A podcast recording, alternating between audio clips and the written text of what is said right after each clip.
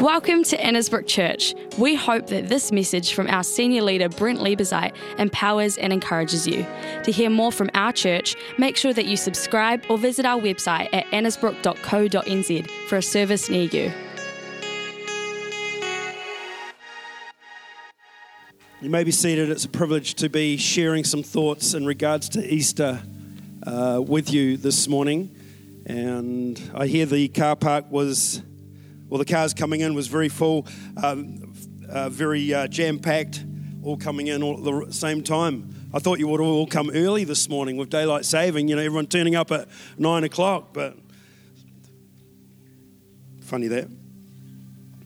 Uh, Easter eggs. I just had that that uh, what was it? What did we just get? Uh, Kit Kat. Just had a just had a Kit Kat, and um, the sugar's just rushing to my head just for a brief moment there. But uh, personally, I put my hand up for dark chocolate and for milk chocolate. I don't really, I personally don't really care. Just however it comes, I'll just eat it. Uh, when I was, uh, you know, um, when I was working, uh, well, I'm still working. But when I was uh, doing my apprenticeship as an electronics technician, uh, I, you know, I was earning money, so I could go and buy blocks of chocolate. And my girlfriend at the time, uh, she would find wrappers, wrappers of chocolate in the the, uh, the little wee, you know, the the pocket of the car. You know, the what do you call it? The glove box. Yeah, I knew there was a name for it. Uh, in the glove box of the car, and be like just wrapper after wrapper after wrapper. The, the, the girlfriend at the time was my wife, of course, but uh, one girlfriend was enough for me. All right, Acts chapter 9 and verse 1. Let's, let's talk about Easter. Let's talk about what this means for us. Acts chapter 9 and verse 1 begins an incredible story. Uh, Jesus had died on the cross, he'd, he'd risen again, he'd gone b- back to heaven, he'd left with us his Holy Spirit. And uh, a little while down the track, a guy by the name of Saul uh, turns up, who's a Christian killer. And in Acts chapter 9, it says Saul was breathing out murderous threats against the Lord's disciples. And he went to the high priest and he asked him for letters to the synagogues in Damascus so that if he found any there who belonged to the way. That's what they, uh, what Christians were called at that time. They were called the way, people of the way. Uh, and he said if, if, if, he found any there who belonged to the way, whether men or women, he might take them as prisoners to Jerusalem. Then, so as he neared Damascus on his journey, suddenly a light from heaven flashed around him. He fell to the ground and he heard a voice say to him, Saul, Saul, why do you persecute me? Who are you, Lord? Saul asked. I am Jesus, whom you are persecuting. He replied. You know, even today, that was, that was a long time ago, but even today, people like Saul, when in discussion about Jesus Christ, are often asking the question, Who is he? Who is this Jesus? That one particular day when Saul, who was persecuting Christians, was on that road to Damascus and uh, that blinding light came and he fell down, the first question that Saul asked was, Who are you, Lord? Who is Jesus? You know, I've always wondered this thing of trying to understand why is it we can't seem to escape him? Why is it that his name is so prevalent, so prevalent in our workplaces. His name is so prevalent in our movies and in our TV programs. Have you ever wondered why? We never ever hear the word Muhammad. We never ever hear the word Buddha. Uh, particularly in emphasizing a particular moment in a movie or a TV program or at work or wherever, right? But Jesus Christ is the most widely used name in the world in every language. You know, they take his name out of the schools, but nearly every kid uses his name anyway. You just can't escape it. They take the name of Jesus out of Parliament, And still, the name of Jesus echoes through the Parliament hallways and the Parliament offices. Now, I'm not condoning that we should use the Lord's name in vain. But I would ask, what is it about this man who was born so long ago? Why is he still in our conscience? Why is he still in our mind?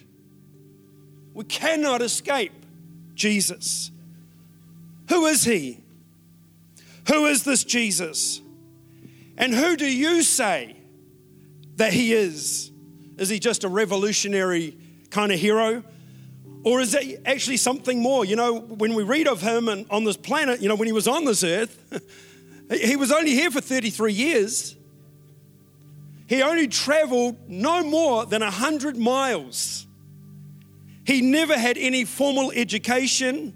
And yet, over the last 2,000 years, entire generations have and are talking about Jesus Christ.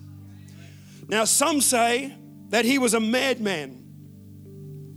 Some of the people of his day said he was mad, he was a, a maniac. Well, was he? There were others that said, well, maybe, maybe Jesus is a, a revolutionary. He'd come to lead a, a revolution. Was he a revolutionary? Well, in the sense that he changed people's lives, he certainly was. But he never led a revolution against Rome. He never led a revolution against the existing authorities. As a matter of fact, some of them tried to, to get him to. some of them even thought that he was going to. But when they found out that he was simply building a spiritual kingdom, they were no longer interested in him. And then there are some people that say that Jesus was the first hippie. Because he had long hair, he wore what we call today Jesus sandals, went around with his disciples in a bit of a commune. You know, actually, actually we, we don't really know what he looked like. You know that. Uh, in fact, I was talking to someone just during the week who thought that Jesus had blue eyes. I said, well, we don't even know that. Middle Eastern with blue eyes kind of doesn't cut it all that well. We don't know whether he had a beard or, or whether a long beard, short beard, we're not, we don't know. But every picture that we have seen, right, that's been painted has simply been the artist's impression. It's probably probable that he had long hair. That was the style in those days. But we just do not have a picture of Jesus. God did that purposely. Why? So that we would not be worshiping an image. Because God is a spirit and must be worshiped in spirit. And then there were people who simply thought that he was deliberately evil, that he was an evil man, that he was a devil. Who was he? Jesus Christ. Who are you? Who is Jesus? We can't escape him. We try to run from him, but there he is. He keeps popping up everywhere. Our greatest philosophers wrote about him. Our greatest historians wrote about him. Our greatest poems and plays and movies are about him. Our greatest architecture is about him. We can't escape him. Well, I can share with you this morning some things that we do know about Jesus. First up, we know he was a man. Jesus was completely human. He was representative of man. We know that he was hungry. We know he got thirsty. We know he, he, he, he got tired. Uh, we know that he had the joys of friendship. We know that he even wept at the tomb of a dead loved one. We know that he had all the characteristics of a man, and yet, very interestingly, the Bible says that he never committed a sin. In fact, he stood in front of people of his generation and they said, have, have any of you ever seen me commit a sin? And they couldn't say a thing. They could find no fault in him. Wouldn't that be something? Wouldn't that be something for a man to come along, 33 years of age, and say, Who of you here have ever seen me commit a sin? Boy, I tell you what, if I jumped up and said that, asked that question, I'm sure many would jump up and say, I have. Because because we're all sinners. We are all sinners. We are all sinners. but Jesus never sinned. He went through every temptation that you've ever been through. There isn't a trial or a testing or a temptation that Jesus has never not been faced with. And he resisted them and he overcame them all. He was a man just like you men in this room today, but he was more than that. He claimed to be the unique, only begotten, incarnate Son of God. In fact, he claimed pre existence, that he existed before time began. The scripture says that in the beginning was the Word, and the Word was with God. Before time began, he existed. Even before Abraham was, he, was, he said, I am. I am in eternal existence. No wonder they got angry. No wonder they threw stones at him. No wonder they tried to kill him. And no wonder they eventually did crucify him. He stood up and he said, I am God. I am God. Was he? Was he who that he claimed to be? The Son of the living God. One day he asked his disciples, he said, Who do people say that I am?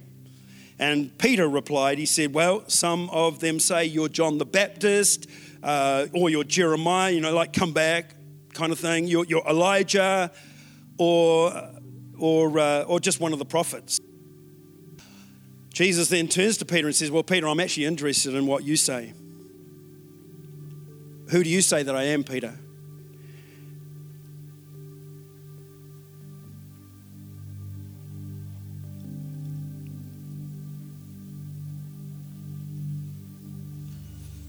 And Peter said, You are the Christ.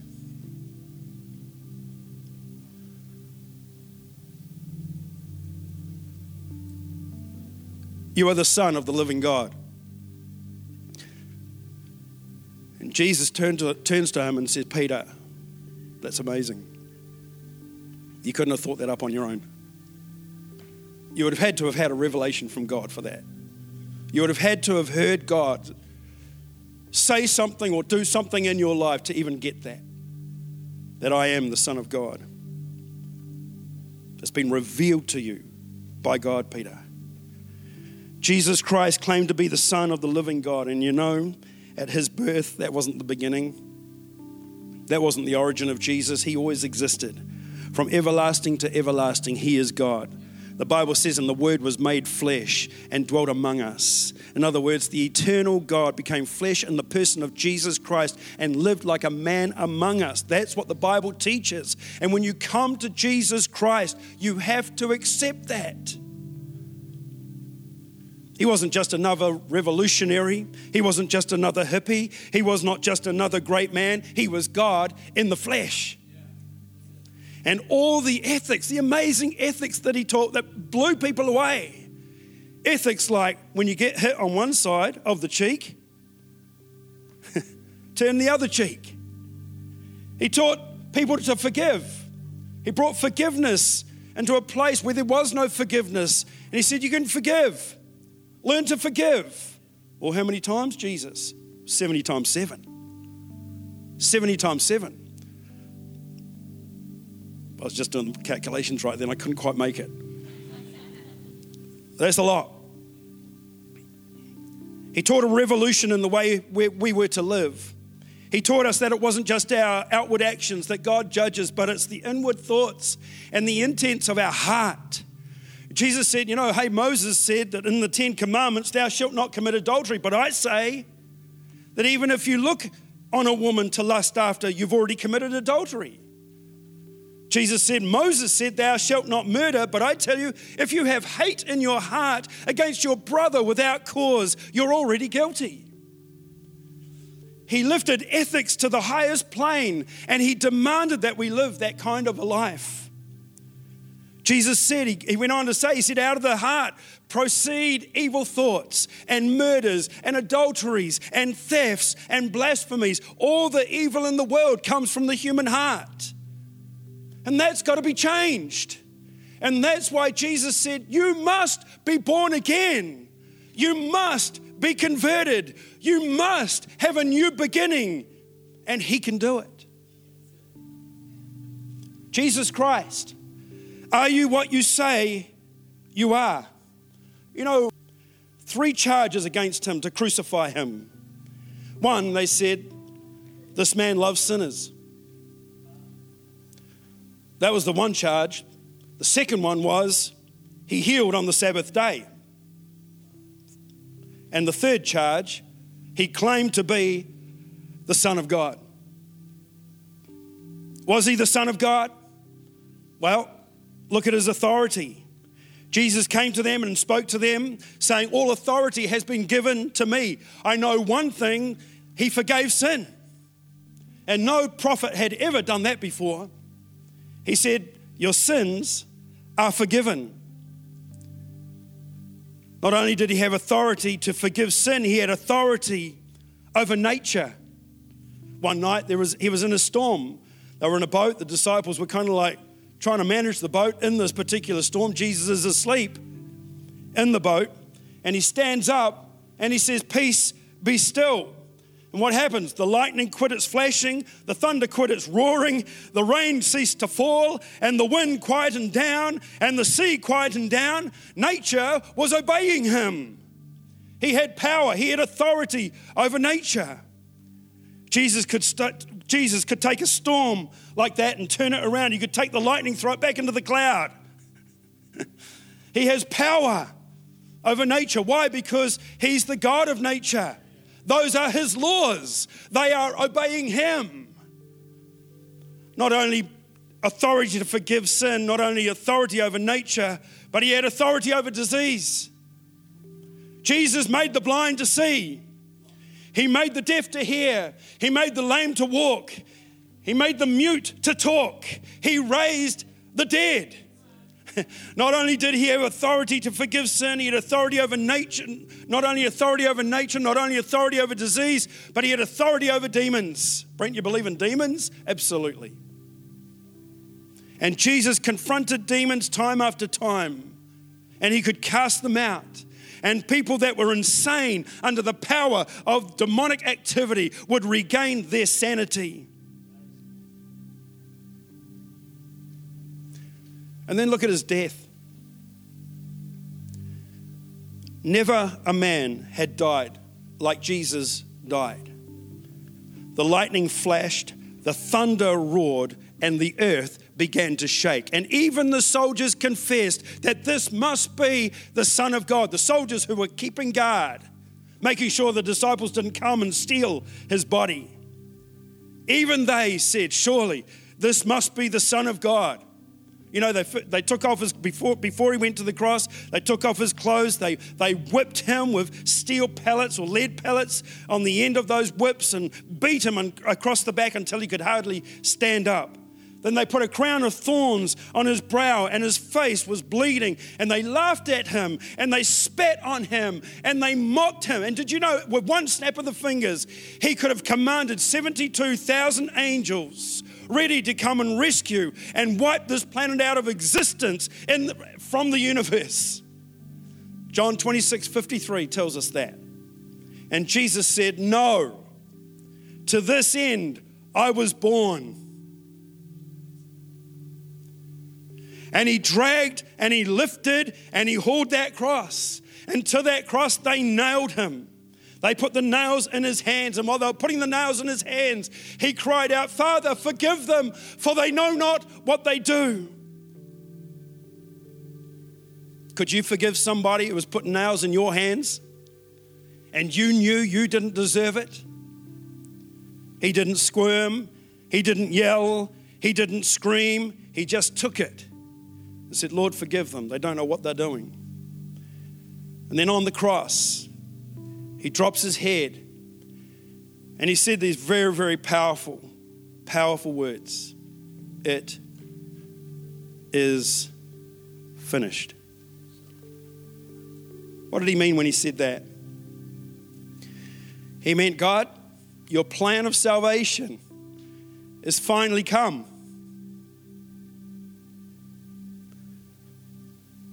God can now forgive you of all your sins because Jesus had finished God's plan for your salvation. And on that cross, Jesus had the capacity to think of you. And he loved you enough to stay on the cross. Was there ever such a love as that? When he could have been rescued and taken back to heaven and sat on, sat on his throne, but he didn't. He said, No, I'm doing it for the joy that is set before me. He said, there would be a gathering of the generations to come of a people of his name that would make up his body called the church. He saw the day when we would reign with him in his kingdom. They took him off the cross and they laid him in, an, in a tomb. That was Friday. We've had Friday. That was two days ago. It's gone. Sunday is here. And on Sunday morning, they ran to the tomb. And they heard the greatest news the world had ever known or had ever heard. And it was this He is not here, for He is risen, for He is alive today. Jesus Christ is alive.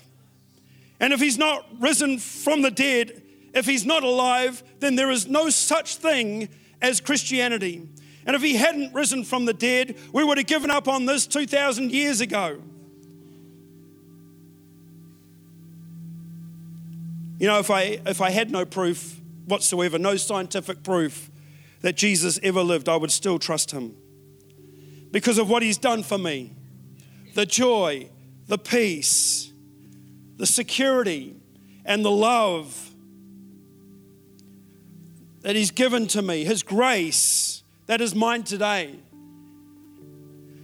And then the satisfaction that he gives to those who have trusted him. Who are you, Lord? Jesus Christ, are you truly who you say you are? And this is the question that every one of us today need to answer. Who is Jesus? If Jesus claimed to be God, knowing he wasn't God, then he's a liar. He's a fraud. He's a hoax. And he's the biggest fraud in the history of all of mankind. Or if Jesus thought he was God and did not know the difference, then he desperately needed some, uh, some help mentally, right? But the other alternative is that he is who he claims to be God in the flesh. And I believe that the evidence is so overwhelming that, that he is who he claims to be the Son of the living God. I might not be able to prove it scientifically, but I can prove it by the lives of those that He transforms every single day. I can prove it because in my heart, I don't just say, I think, I don't just say, well, I hope, I know, I know, I know. And you know, there's a whole nother element in our lives that we don't think much about, and that's the element of faith.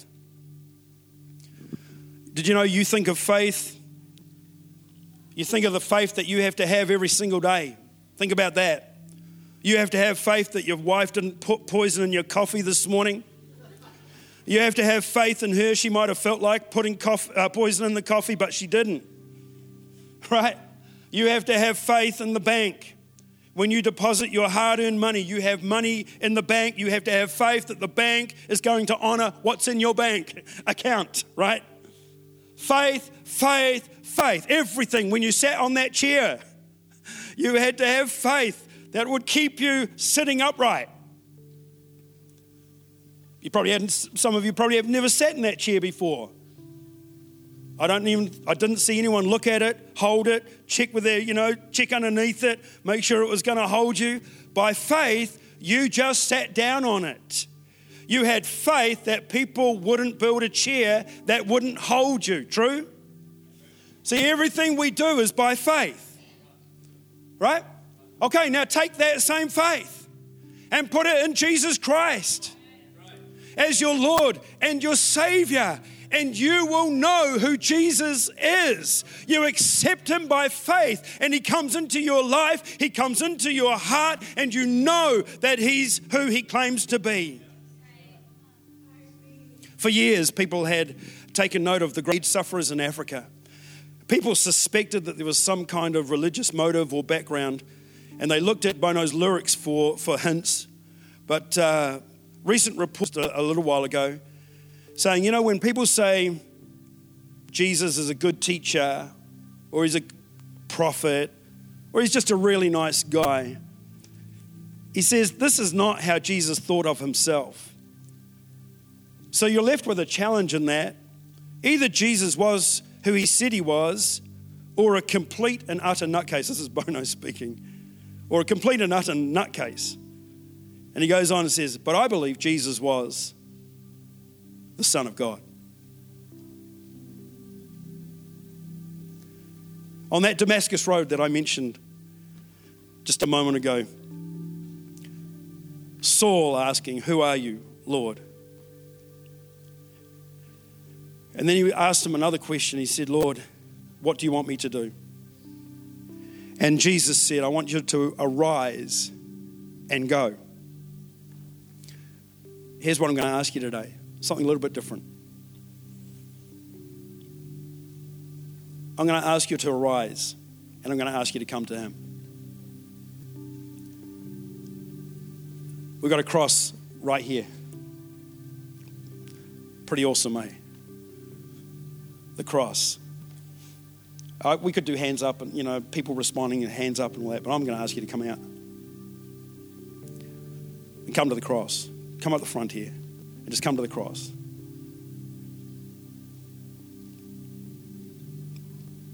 Jesus, the Son of God. What do you want to do with him? What, can, what, what do you want to do with that? I'm asking you today to arise and come to him. Some of you can ridicule, some of you can reject him, some of you can put it off and say, Well, I'm going to wait till another time.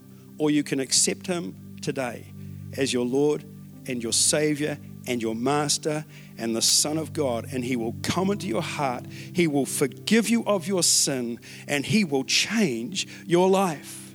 He will change your life. In fact, if you're going to go to heaven, the Bible teaches us that you, to get to heaven, you've got to receive Him. If you're going to have your sins forgiven, you have to receive Him. And I'm going to ask you to do it today. I'm going to ask you to do it. I know it's a bit public. I know it's not little, little kind of me in the back corner there, just slipping my little hand up. It's actually walking up, getting out of your seat. You're going to have to get through some of this crowd, by the way. You're going to actually have to push some people out the way, maybe give them a bit of a kick or something. If you feel a bit embarrassed to come up on your own, bring a friend. Bring a friend. I'm going to ask you to come up. I'm going to ask you to get up out of your seat and come and stand in front of this platform before the cross of Jesus quietly and reverently and say, Jesus, I need you in my life. I want you in my life. You are the Son of God. If you are who you say you are, Jesus, would you come and bring the change that I need? I want to be for life to change. And I receive you as my Lord and my Savior. You know, when Jesus called people out, he called people out a lot publicly. That's why this morning I think it's a great opportunity. It's a little bit public, but don't be afraid of that. Be courageous about it. Be strong about it. Be bold about it. This is what I'm doing today. Maybe you, maybe you have at some at some point put your hand up, but you've never really, really sensed or surrendered fully to Him. And you know you've got to do that. And you know by getting out of your seat and coming up the front, you really are going to be doing that. You mean serious business. And I'm going to give you that opportunity. Team are going to sing. We're going to stand and you can climb over the seats. You can, as I said, push people out the way. That's gentle, you know, in, in Jesus' name. And come on up the front here. And I'm counting of privileged to pray with you and to pray for you. So why don't we stand together?